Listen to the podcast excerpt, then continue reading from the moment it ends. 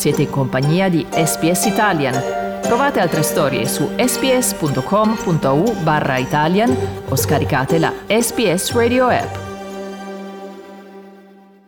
State ascoltando Slow Italian Fast Learning.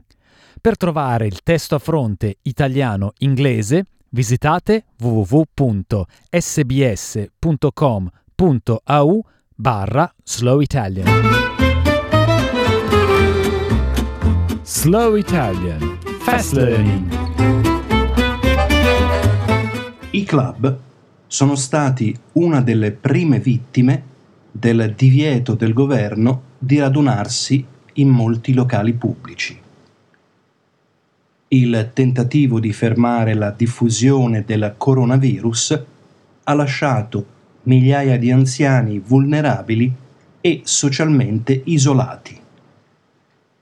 Uno di questi è Tony Labozzetta, che ha contribuito enormemente alla scena calcistica australiana negli ultimi 50 anni. È l'ex presidente del club Marconi, un club fondato da migranti che si è trasformato in un locale con licenza e con un suo stadio di calcio. Quale anziano in pensione, la Bozzetta fa affidamento sull'ambiente del club per conforto. Lui e i suoi amici frequentano il locale, trascorrendo le ore con cene al ristorante e interminabili partite a carte.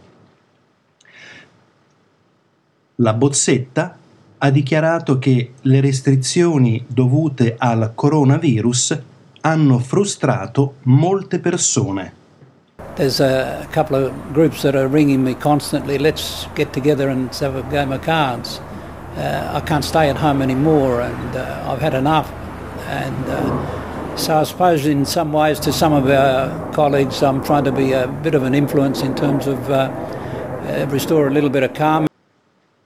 Per molti anziani australiani, in particolare quelli con problemi di salute, i club e i pub sono il centro della loro vita sociale. Danny Fitzgerald, amministratore delegato dell'RSL di Petersham nell'Inner West di Sydney, è stato costretto a chiudere i battenti qualche tempo fa. Ha ricevuto molte chiamate e visite da parte di clienti che gli hanno chiesto di poter entrare, ma è stato costretto a respingerli. Fitzgerald crede che l'ansia stia aumentando nella comunità a causa della chiusura del club. Look, I, I'd imagine a lot of them are feeling isolated now, at home, on their own, and of course they do, uh, some of them uh, lack uh, English skills.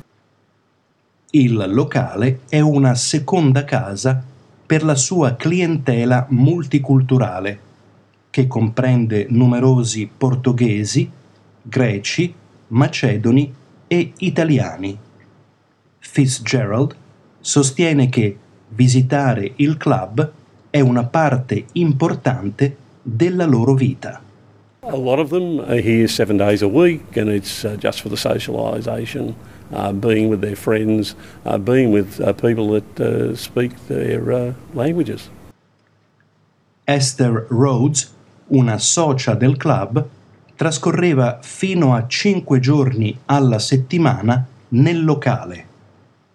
Adesso una nonna era emigrata dalla Tanzania 40 anni fa e ora occupa il suo tempo con la lettura, camminando nel suo giardino e prendendosi cura delle sue verdure ed erbe. Dice che a lei e ai suoi amici manca l'ambiente del club. Where they miss that socializing with other people. So it's not the same as talking on the phone hmm? because you don't see them face to face, so it's different. Per quei clienti la speranza è che i club riaprano al più presto possibile.